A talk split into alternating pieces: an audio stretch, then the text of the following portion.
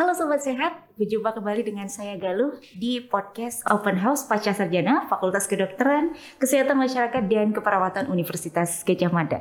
Sobat Sehat, pada kesempatan kali ini mungkin sudah kemarin sudah uh, uh, main-main di beberapa prodi-prodi di FKKMK dan pada kesempatan kali ini nih Sobat Sehat, kami akan mengunjungi Magister Ilmu Keperawatan. Nah, sudah hadir bersama dengan saya saat ini ada Ibu Sri Hartini, Sarjana Keperawatan, Nurse, Magister Kesehatan, Doctor of Philosophy. Ketua Program Studi Magister Ilmu Keperawatan. Assalamualaikum, selamat pagi Bu Titin. Ya, Waalaikumsalam. Selamat pagi Mbak Galuh dan Sobat Sehat semuanya. Apa kabar Bu Titin? Alhamdulillah sehat. Baik Mbak Galuh. Sehat. Matur sangat Ibu. Terima yeah. kasih sudah mau menemani Sobat Sehat semua nih untuk kita mau pengen tahu lebih banyak tentang Magister Ilmu Keperawatan. Baik. Bu, ini kan sekarang mungkin sobat saya di rumah sudah pada bersiap-siap untuk mendaftar nih karena sudah yeah. pengumuman sudah di mana-mana tuh, Bu. Yeah. Nah, kalau Magister Ilmu Keperawatan ini sebetulnya berbicara tentang apa, Bu?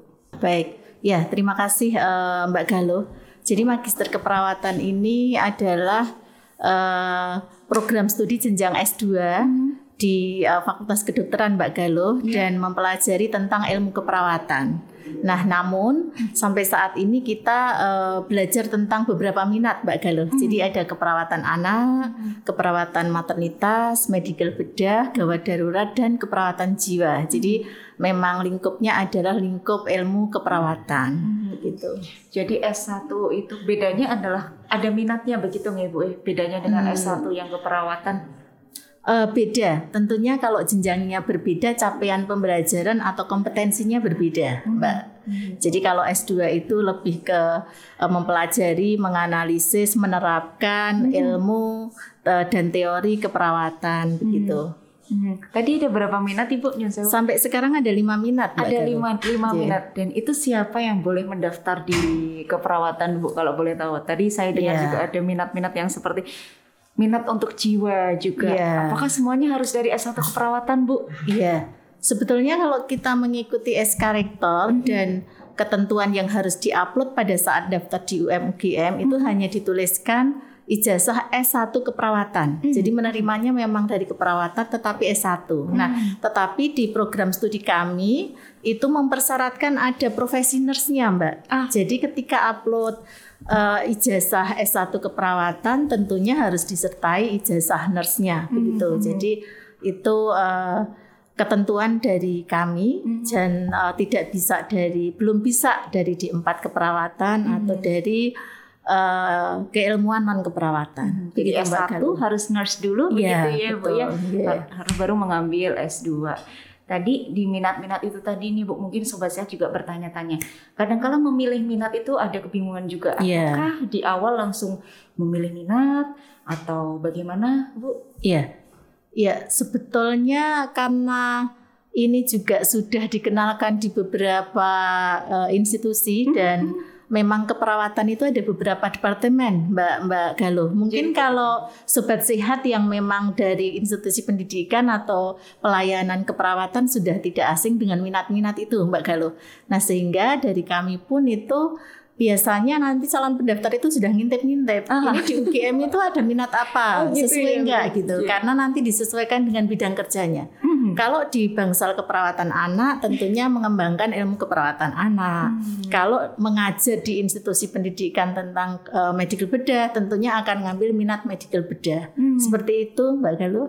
Oh, jadi di awal harus tahu dulu nih ya. mengambil S2 mau fokusnya ke mana ya, gitu betul. ya Bu ya. Yeah. Jadi tidak ada untuk eh, mempelajari semuanya dulu baru minat gitu tidak ada ya Bu ya? Kalau eh, struktur kurikulumnya ada Mbak. Jadi hmm. kita kan 70% kurikulum eh, program studi. Ah, iya. Nah, sehingga memang ada beberapa mata kuliah yang namanya adalah kurikulum inti AIPNI. Mm -hmm. Itu sebesar 19 SKS yang merupakan mata kuliah kelompok dasar uh, umum itu harus dipelajari oleh semua mahasiswa di semester 1. Hmm. Yeah. Baru nanti di semester 2 akan terdistribusi sesuai dengan minatnya akan mempelajari minat uh, terkait begitu. Hmm, iya iya iya.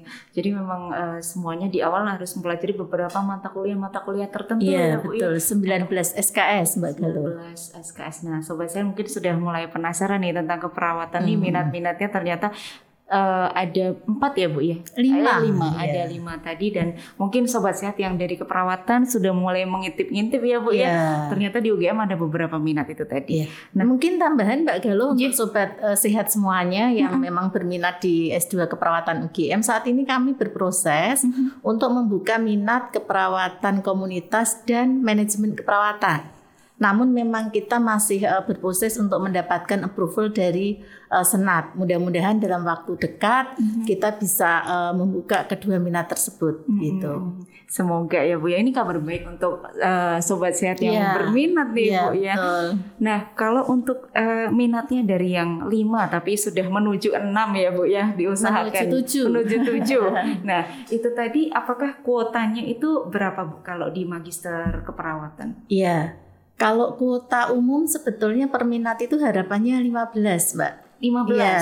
Tetapi akhirnya eh, kadang-kadang kita eh, turunkan eh, yang penting nanti bisa diselenggarakan dan kalau hitung-hitungan BEP kita masuk kita kita apa itu kita selenggarakan Ah, begitu. iya. Oke. Jadi eh, minimal satu angkatan untuk tahun ini kita kuota untuk S2 keperawatan 60. 60. Ya, kebetulan ini juga sudah menerima Mbak, sudah kemarin selesai uh, wawancara. Hmm. Mudah-mudahan besok pada saat penstatusan bisa lancar. Artinya Amin. kita sudah punya beberapa mahasiswa di gelombang satu karena saat ini berjalan di gelombang dua. Hmm. Nggih. Berarti ini gelombang duanya kapan nih Bu kalau boleh tahu? Gelombang duanya itu kalau uh, sampai 14 Juni, Hmm. ya 14 Juni atau 4 Juni gitu Mbak. Hmm, Jadi masih ada kesempatan untuk sobat sehat ya Bu Iya, ya. iya. jadi silakan yang berminat segera mendaftar masih ada di gelombang eh, dua begitu. Hmm, jadi jangan lupa di um.ugm.ac.id Iya, ya Bu. betul. Nah, tadi Bu 60 kuota ini. Nah, tadi Ibu eh, menyebutkan bahwa ada minat mini kalau bisa 15 begitu, Bu. Hmm. Adakah minimal minat itu dijalankan? Minat berapa mahasiswa Mhm. gitu? Karena kan ada tuh Bu yang eh, kebetulan juga di tahun itu Mhm. minat ini dengan eh, peminatnya Mm-mm. tidak lebih banyak dari biasanya. Iya. Itu seperti apa, Bu? Eh, kita kesepakatan dengan pengelola departemen keperawatan sampai saat ini 6 mbak setiap Enam minat minimal. minimal. Tetapi eh, kan kita akan selalu evaluasi ya mbak ya untuk tahun depan seperti apa. Tapi alhamdulillah ini kita minatnya lumayan ya. Jadi kayak KMP itu bisa tuj- lebih dari 15 begitu. Hmm. Iya. Jadi pernah nggak Bu sampai minat yang paling sedikit gitu tapi tetap berjalan? Hmm, pernah ada lima kita berjalan karena pertimbangan dengan pertimbangan tertentu dan sudah kita sepakati akhirnya kita jalankan. Hmm, hmm, hmm. Jadi oke, baik Bu. Lalu ini sih Bu, saya ingin bertanya karena kan kalau bicara soal keperawatan itu kan banyak prakteknya, Iya. Bu ya. Yeah. Apalagi di masa pandemi ini sudah dua tahun berjalan. Apakah ada kurikulum yang berubah terutama untuk uh, praktek di lapangan, Bu? Yeah. Kalau kurikulumnya nggak berubah mbak, karena kita melakukan peninjauan kurikulum setiap lima tahun. Hmm. Kebetulan ini kita melakukan peninjauan kurikulum dengan eh, capaian pembelajaran yang mengikuti eh, AIPNI dan juga kita revisi sesuai dengan kebutuhan stakeholder. Kemudian juga eh, apa masa studinya juga kita tinjau ulang. Namun kalau eh, untuk lima tahun ini mulai dari 2018 sampai 2022 kan secara makro kita nggak ada perubahan hanya kurikulum kurikulum mikro yang berubah. Nah terkait dengan praktek lapangan secara pandem, eh, selama pandemi kita nggak ada perubahan kurikulum sama sekali Ah. sehingga ya memang untuk mencapai pembelajaran keterampilan umum dan keterampilan khusus itu memang perlu praktek gitu. Cuman kita modifikasi di metodenya. Jadi kita menggunakan metode bauran atau blended learning. Jadi diharapkan uh, pada tahun pertama masih blended. Jadi ada yang di lapangan komunitas, uh, misalnya ada tiga mahasiswa dan yang dua memang jauh nggak bisa. Kemudian dosesnya juga uh, bisa uh, secara luring atau melalui Zoom. Kemudian nanti uh, mahasiswa yang lainnya mengikuti. Nah, itu di tahun pertama ketika pandemi. Tetapi di tahun 2022 eh, 22 ini jadi angkat genap ya ini. Semester genap tahun akademik 2021-2022 kita punya kebijakan eh, khusus untuk eh, kuliah-kuliah tertentu, praktek lapangan, kunjungan lapangan, skills lab, eh, tesis itu kita luring. Mhm. Jadi yang kita online kan yang ceramah, kemudian tutorial, seminar begitu. Jadi kita umumkan sejak di semester pertama sehingga mahasiswa memang harus prepare dan sudah ke sini. Hmm. Sedangkan RPKPS-nya sudah kita sampaikan eh, di awal sehingga sudah tahu gitu. Itu merupakan kabar baik nih Bu untuk sobat sehat yang mungkin sudah ada rasa jenuh begitu nih Bu. Pandemi ini kan mungkin mahasiswa Ya. melawan dengan rasa bosan ya Bu. Iya, betul. Apalagi bicara soal ilmu keperawatan yang memang harus keterampilan nih harus praktek ya Bu ya. Dan Hmm, harus di- sebetulnya kalau yang magister keperawatan untuk men- praktek itu untuk menunjang eh, capaian pembelajaran yang keterampilan-keterampilan umum khusus gitu. Tapi kalau misalnya mata kuliah eh, dasar umum dan tidak ada eh, capaian pembelajaran ke situ nggak nggak harus mbak Tidak karena harus. kita bukan program spesialis Ah. gitu. ya. Dan sobat sehat mungkin juga pengen tahu ya kapan sih S2 keperawatan buka spesialis gitu. Mhm. Nah, kita juga merencanakan eh, untuk pembukaan spesialis keperawatannya di tahun 2024. 2024 Begitu, dua iya. tahun lagi ya Bu. Ya, jadi kalau spesialis nanti mau nggak mau suka nggak suka harus ke lapangan ke rumah sakit Mbak Galuh. lebih sering ya Bu Iya, ya, daripada iya. yang uh, lain. Tadi Bu menyebutkan bahwa kuliah di Magister Ilmu Keperawatan itu ada praktek lapangannya, kunjungan lapangan selain di rumah sakit ke mana lagi Bu? Biasanya. Nah, ini eh, untuk eh, kunjungannya sebelum pandemi itu banyak Mbak, seperti di eh, misalnya di anak itu karena kita ada mata kuliah ke kontemporer, dulu kita pernah ke eh, apa ya terapi komplementer di Wonogiri atau Karanganyar. Jadi kita melihat di sana tentang praktek baby spa, baby massage, baby Wah. gym gitu. Iya. Nah untuk mata kuliah-mata kuliah dan minat yang lain juga ada kayak misalnya di klinik perawatan luka, kemudian di komunitas itu yang terbanyak gitu. Nah selain itu eh, sobat eh, sehat kita di program studi keperawatan pun sebelum pandemik dan mungkin nanti setelah pandemi kita juga uh, akan kembali seperti semula. Jadi salah satu keunggulan kita adalah adanya field study atau kunjungan ke uh, mitra luar negeri, Mbak Galuh. Oh iya. Ya, jadi setiap tahun kita rutin karena itu sebagai kegiatan yang mendukung mata kuliah. Ya, jadi kita setiap tahun itu eh, untuk kunjungannya ke Kobe itu sudah eh, pasti setiap tahun. Jadi mahasiswa nanti didampingi oleh dosennya. Kemudian pada tahun terakhir ya mungkin dua-dua tahun terakhir sebelum pandemik itu eh, melebarkan sayap kayak di Chiba University dan di TMU gitu. Hmm, Menarik ini Bu, ini Iya. tawaran yang menarik untuk sobat sehat bahwasanya bisa nih eh, main-main belajar di luar negeri gitu ya Bu. Apakah ini proses untuk menuju ke sana tuh seleksi dulu atau gimana Bu? Iya, ada dua program kita Mbak. Heeh. Jadi kalau yang pertama yang tadi mungkin belum saya sebutkan itu kita ada program unggulan kita adalah joint degree. Joint degree. Joint degree dengan UGM dan TMU Taipei Medical University Taiwan. Nah, di situ memang kegiatan atau program ini merupakan kegiatan pengakuan kredit Mbak Galuh. Mm-mm. Ya, pengakuan kredit. Jadi mahasiswa itu eh, programnya adalah pengakuan kredit eh, mahasiswa UGM akan di home university atau di UGM itu semester 1 dan 4. Ya. Sedangkan eh, nanti di semester 2 dan 3 mahasiswa akan ke TMU gitu. Nah, ini sudah dua angkatan ke sana, ada empat yang besok berangkat tanggal 23 eh, April sama 29 April itu tiga mahasiswa di semester 2 belajar di sana. Nah, kemudian nanti saling mengakui kreditnya dan sebaliknya yang mahasiswa dari TMU ke sininya semester 2 dan 3. Nah, sehingga nanti mahasiswa akan mengalami pembelajaran di dua university dan pada akhirnya nanti akan mendapatkan dua transkrip nilai dan dua gelar begitu. Nah, ini tentunya ada seleksi. Jadi kita eh, mahasiswa masuk reguler dulu di semester 1 itu ya masih tercatat mahasiswa reguler gitu. Nah, nanti kita rentang waktu setelah UTS semester 1 itu kita biasanya open recruitment dengan uh, minimal persyaratan ABCD, kemudian sampai uh, ya kayak ada IC dan lain sebagainya wawancara baru kita uh, announcement gitu. Kemudian nanti uh, kita laporkan ke TMU siapa mahasiswa yang memang eligible untuk mendapatkan uh, beasiswa ke sana gitu Setiap mbak. tahun ada Iya, ya, Bu iya. ya.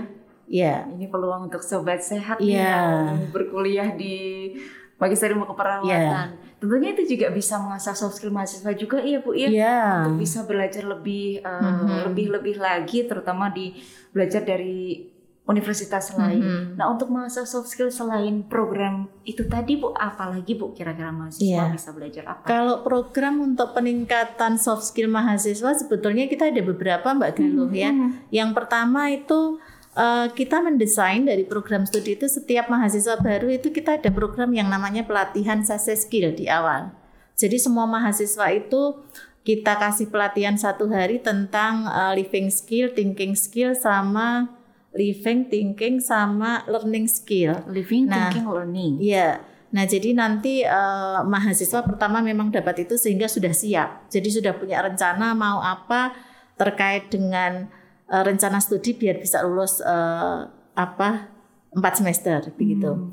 Nah, kemudian kegiatan yang lainnya melalui HMPK. Jadi HMPK ini adalah himpunan mahasiswa pasca sarjana keperawatan. Nah, di situ banyak kegiatan-kegiatan eh, terkait dengan peningkatan soft skill seperti eh, pelatihan dan lomba eh, kepemimpinan, kemudian nanti ada kegiatan pengabdian masyarakat, kemudian ada lomba-lomba seperti kegiatan ilmiah poster, eh, podcast, itu juga ada, Mbak. Oh iya. Ya, kemudian yang terintegrasi di mata kuliah kita punya mata kuliah elektif public speaking Mhm. yang mana sudah dua tahun ini mahasiswa S2 keperawatan akan menjadi narasumber seperti saat ini di Radio Raisa. Iya, Bu. gitu.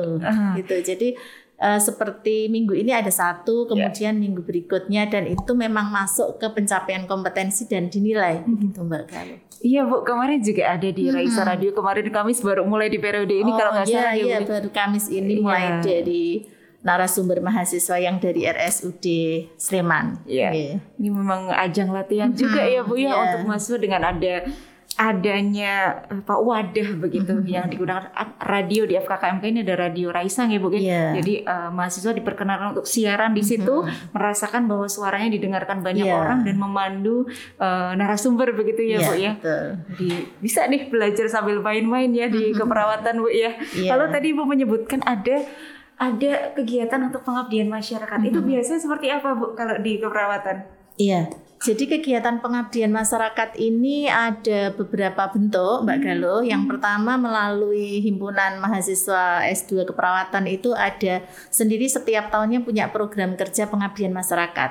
Nah, ini dilakukan di daerah binaan kita di uh, Children House Gria Lari Utami. Nah, nanti uh, mahasiswa, seluruh pengurus inti, kemudian rekrutmen mahasiswa lain itu melakukan pengabdian masyarakat di sana. Bahkan selama pandemik 2019-2021 ini juga mengadakan. Jadi nanti di sana melatih masyarakat terkait dengan uh, balut bidet, Ah. kemudian bagaimana membalut dan membidik, kemudian stabilisasi pasien, kemudian apa itu eh manajemen trauma gitu. Jadi seperti itu yang melalui himpunan, kemudian yang melalui eh hibah pengabdian masyarakat dosen. Jadi ada beberapa dosen yang memang menga- mengadakan pengabdian masyarakat dan eh, melibatkan mahasiswa. Jadi nanti open recruitment ke mahasiswa siapa yang tertarik dengan eh, tema itu gitu. Oh, iya. Nah itu dilakukan di eh, daerah ya, di desa atau komunitas dengan kelompok khusus gitu, tergantung dari interestnya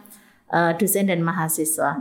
Lalu yang ketiga itu sebetulnya ini masuk di terintegrasi dengan kegiatan hibah yang diwadahi oleh eh, Kagamadok eh, apa itu kompartemen departemen keperawatan itu Mbak. Nah itu eh, ada salah satu programnya juga pengabdian masyarakat bersama alumni tetapi gitu, Hmm. tapi bersama alumni. Hmm. Tapi untuk mahasiswa ya tadi murni HMPK sama kegiatan yang eh, sama dosen. Banyak wadah ya Bu ya Iya. untuk meningkatkan kapasitas mahasiswa di keperawatan. Banyak wadah juga ada banyak dukungan juga udah banyak kerjasama juga eh, Bu ya dari luar negeri juga dari alumni juga. Nah tentunya beberapa eh, kerjasama itu tadi soft skill yang dilatih selama sekolah di magister keperawatan tadi kan menambah juga keterampilan mahasiswanya untuk bisa nanti bersaing di dunia kerja. Kalau di keperawatan sendiri Bu prospek kerjanya seperti apa?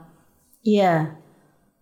Ya kalau sebagian memang mahasiswa uh, S2 keperawatan itu ada yang sudah bekerja di institusi pendidikan atau di rumah sakit. Hmm. Jadi nanti yang itu ya prospek kerjanya mengikuti dan melanjutkan begitu. Hmm. Nah, tetapi ada yang memang baru gitu. Jadi prinsipnya kalau tentang kerja uh, tempat kerja yang bisa dilaksanakan uh, atau dilakukan oleh uh, alumni itu adalah di pelayanan pendidikan. Jadi ada uh, beberapa dosen gitu ya yang apply dosen baik di universitas negeri, mm-hmm. swasta maupun di Stikes. Kemudian di uh, tempat pelayanan uh, pelayanan, pelayanan seperti di rumah sakit. Nah, tentunya kalau bicara jenjang karir ya kita mengikuti Permenkes yang tahun 2017 kalau nggak salah. Jadi memang jenjang perawat itu ya Ya, pertama adalah perawat klinis dari mulai PK1 sampai PK5.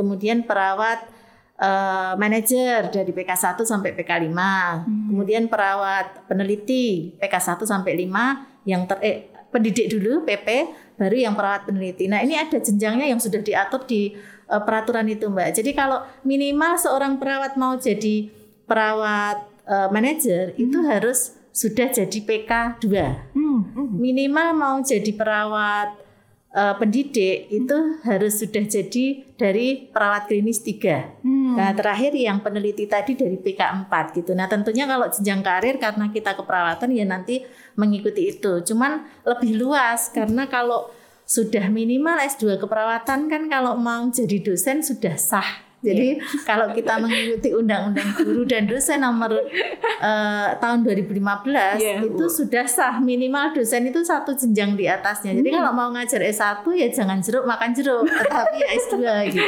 Iya yeah, iya. Yeah, jadi lebih luas dibandingkan yang mungkin uh, masih nurse, alumni nurse kan mau nggak mau di pelayanan atau pendidikan masih asisten gitu hmm. dosen gitu Mbak Galuh. Jadi mungkin sobat saya sudah tahu banyak hmm. nih sekarang kalau peluang kerja dan pandemi ini konon ini ya Bu ya naik ya prospek kerjanya dari keperawatan ya Bu ya dari uh, kesehatan bidang kesehatan begitu Bu. Kalau volunteernya hmm. atau kebutuhan tenaga sukarelanya saya rasa naik Mbak. Hmm. Tapi kalau kebutuhan uh, perawatnya saya belum tahu persis ya. Hmm. Uh, Eh, belum tahu persis datanya seperti apa, apakah ada kenaikan uh, kebutuhan atau tidak. Tetapi kalau melihat ada beberapa perawat yang apa itu uh, mohon maaf gugur dalam menjalankan tugas, sementara yeah. pasien masih tetap mm-hmm. tentunya uh, membutuhkan. Mm-hmm. Ya kami salut sih bu dengan di pandemi ini kan tenaga kesehatan perawat juga menjadi garda terdepan ya bu ya di untuk memutus dari rantai COVID ini. Menarik sekali Bu. Nah, ini mungkin sobat saya sudah mulai hmm. berpikir untuk ke arah ke sana untuk meyakinkan nih. Tadi keunggulannya selain sudah ber, uh, bekerja sama dengan hmm. Kobe University dan yang lain, selain itu keunggulannya apa Bu di hmm. keperawatan UGM ini? Iya. Ya tentunya kalau sebuah penyelenggara program studi itu kan butuh rekognisi ya Mbak ya. Iya. Jadi dari situ tuh sebetulnya di S2 keperawatan UGM ini kita sudah uh, mendapatkan akreditasi nasional dari LAMPT dengan peringkat A. Hmm. Kemudian kita juga sudah mendapatkan uh, sertifikasi dari Asian uh, University Network Excellence uh, Quality atau AUNQIE itu pada tahun 2021 ini dan ah, berlaku ya, sampai ya, iya berlaku sampai lima tahun ke depan. Artinya apa? Hmm. Artinya sebetulnya kita itu uh, sudah diakui di tingkat uh, ASEAN gitu hmm. dan di tingkat nasional. Itu yang saya rasa uh, unggulan ya karena sudah direkognisi secara internasional walaupun masih ASEAN gitu. Hmm. Nah, itu kemudian keunggulan yang kedua itu ya internasionalisasi mbak. Ya. Tadi internasionalisasi salah satunya adalah program joint degree. Ya. Sebetulnya tidak hanya TMU, kita 2018-2019 juga dengan uh, University of Tasmania sudah meluluskan tiga mahasiswa. Iya, dapat dua gelar juga, dua ijazah juga. Hmm. Nah, itu joint degree. Kemudian yang kedua kita ada yang namanya uh, student exchange, ya. jadi pertukaran pelajar dan uh, apa uh, untuk mendukung mata kuliah. Ya dengan tentunya dengan universitas mitra kerjasama kita gitu. Hmm. Ya TMU, kemudian uh, Kobe University, hmm. kemudian dulu pernah koci jadi mahasiswa S2 ke sana. Hmm. Lalu yang ketiga itu untuk internalisasi internasionalisasi kita ada program yang namanya Postgraduate Forum. Iya. Yeah. Jadi Postgraduate Forum itu adalah uh, kegiatan di mana mahasiswa itu sharing uh, tentang rencana penelitian dan hasil penelitian dengan mahasiswa Universitas Mitra. Hmm. Sebelum pandemi kita rutin luring, Mbak. Jadi oh, kalau iya. iya jadi kalau ada mahasiswa KB ke sini misalnya, hmm. maka akan dilakukan postgraduate forumnya di sini. Hmm. Kalau di Kobe ya postgraduate forumnya di uh, Kobe Jepang gitu. Itu yang uh, internasionalisasi, kemudian kegiatan ilmiah yang lain kita setiap tahun ada seperti dengan UNESCO Chair, hmm. itu kita juga ada summer course, hmm. kemudian ada seminar tentang hipertensi dengan TMU dan lain sebagainya dan itu mahasiswa ikut bahkan 5 sampai 10 itu mesti ikut gitu oh, iya, kegiatan iya, itu. Wah. Itu. Keunggulan yang ketiga mungkin dari aspek SDM-nya Mbak SDM. ini juga tentunya uh, menjadi uh, informasi bagi sobat sehat semua bahwa di PSMK FKUGM ini FKKMK UGM ini uh, sudah memiliki dosen tetap 22. 22. 22 dosen tetap di mana 21 ini uh, sudah pendidikan S3. Mm -hmm. Kemudian yang satu tetapi sebetulnya tambah satu yang S3 itu sudah punya uh, spesialis keperawatan di mana dosen ini aktif sekali untuk publikasi, Mbak. Sehingga mm -hmm. kemarin sebetulnya dalam uh, tahun akademik 2020-2021 sendiri rata-rata citasi publikasi dosen tetap kita yang S2 itu yeah. uh, tetapi memang jurnalnya mulai dari nasional sampai internasional yang nasional pun sintanya juga nggak terbatas itu kira-kira 64 Wah, per tahun. Banyak sekali yeah. sangat membantu sobat saya hmm. karena memang kalau mau melanjutkan S2 yang jadi yang yeah. ditawarkan adalah tesis biasanya. Hmm. Lalu apakah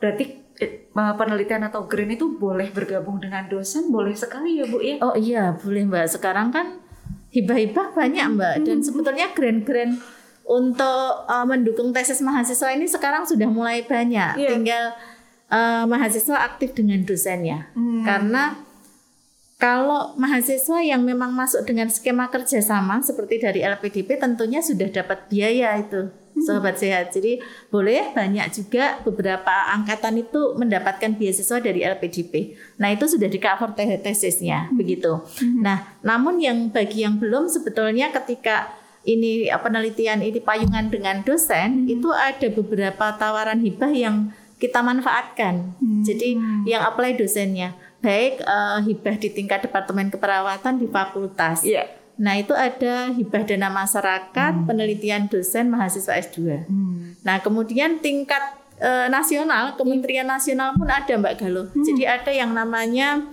penelitian setiap tahun yang e, melalui DRPM yang Simlitapmas, hmm. itu ada program penelitian yang namanya hibah postdoktoral. Post Jadi nanti postdoktoral itu ada dua, ya. hibah ya. penelitian tesis mahasiswa, hibah penelitian disertasi uh, mahasiswa S3. Nah, nanti bisa apply di situ melalui dosennya hmm. begitu. Jadi sebetulnya aktif-aktifnya gitu dan tergantung dari mahasiswanya ya Bu ya. Yeah. Jadi banyak peluang nih dari segi akademisnya hmm. udah oke okay banget, uh, sosialnya juga tetap hmm. terasah non akademisnya nih Bu. Hmm. Lalu apa sih Bu yang menyenangkan dari kuliah di Magister Ilmu Keperawatan menurut hmm. Bu Titin? Apa ya? yang menyenangkan. Iya. Iya, kalau uh, mungkin ini dari kacamata yeah. desain ya. Uh, monggo Bu.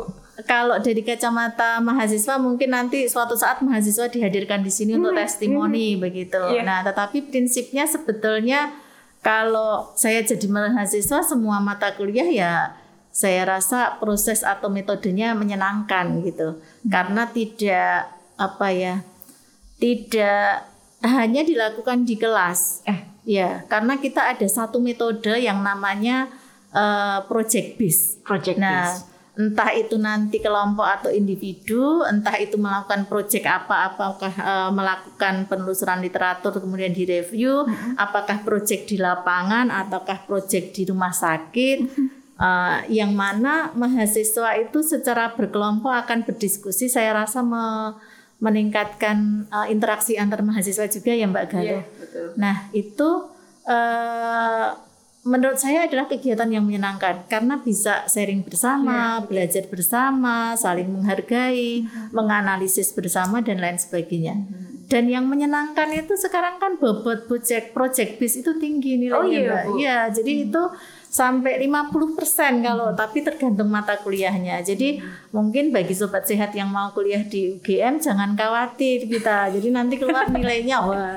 bobotnya itu tidak hanya dari sumatif UTS UAS gitu. Dan metodenya saya rasa eh, kesempatan untuk interaksinya tinggi. Diharapkan dengan metode yang menyenangkan juga mahasiswa enjoy dan nilainya juga bagus ya Iya. Bu ya. Baik, terima kasih banyak Bu Titin sudah mampir. Mungkin terakhir pesan untuk sobat sehat yang masih ragu atau mungkin masih eh, belum yakin untuk melanjutkan S2 khususnya di keperawatan. Monggo Ibu. Nah, baik Mbak Galuh. Baik untuk sobat sehat semua, mungkin pesan saya eh, ketika masih ragu di mana akan berlabuh, pilihlah pilihlah S2 keperawatan UGM karena seperti yang tadi saya sampaikan S2 keperawatan UGM adalah satu-satunya program studi S2 keperawatan yang memiliki program joint degree. Anda masuk di sini dapat eh, apa benefit banyak termasuk eh, dapat dua transkrip, dua gelar dan lain sebagainya. Untuk persyaratan saya rasa anak-anak sekarang sangat mampu sekali secara bahasa, secara eh, potensi akademik. Jadi luruskan niat, kemudian eh, fokus daftar. Jadi jangan ragu-ragu segera mendaftar sebelum eh, apa program-program yang ini berhenti walaupun program pengembangan banyak gitu. Jadi lanjut yang belum mencapai syarat berjuang. Berjuang. Baik, terima kasih banyak Bu Titin. Baik. Gimana sobat sehat udah pengen kan dengan program-program yang menyenangkan ya? Langsung saja di um.ugm.ac.id. Terima kasih banyak Bu Titin. Makasih Mbak Galuh. Terima hari kasih ini. Sobat Sehat sudah bersedia menyimak, sudah bersedia mendengarkan. Oke Iya. baik, sehat-sehat Bu Titin dan juga Sehat, Mbak salam untuk keluarga di Iya, rumah. terima kasih. Baik demikian Sobat Sehat episode kali ini tentang Magister Ilmu Keperawatan dan podcast kali ini semoga bermanfaat untuk anda yang masih ragu. Podcast kali ini bisa anda nikmati di YouTube kami di FKKMK UGM Official atau di Spotify kami di Radio Indonesia Sehat atau Raisa. Saya Galuh bersama dengan Bu Titin pamit undur diri sampai jumpa di podcast selanjutnya. Dadah. Dadah. Terima, kasih. Sangat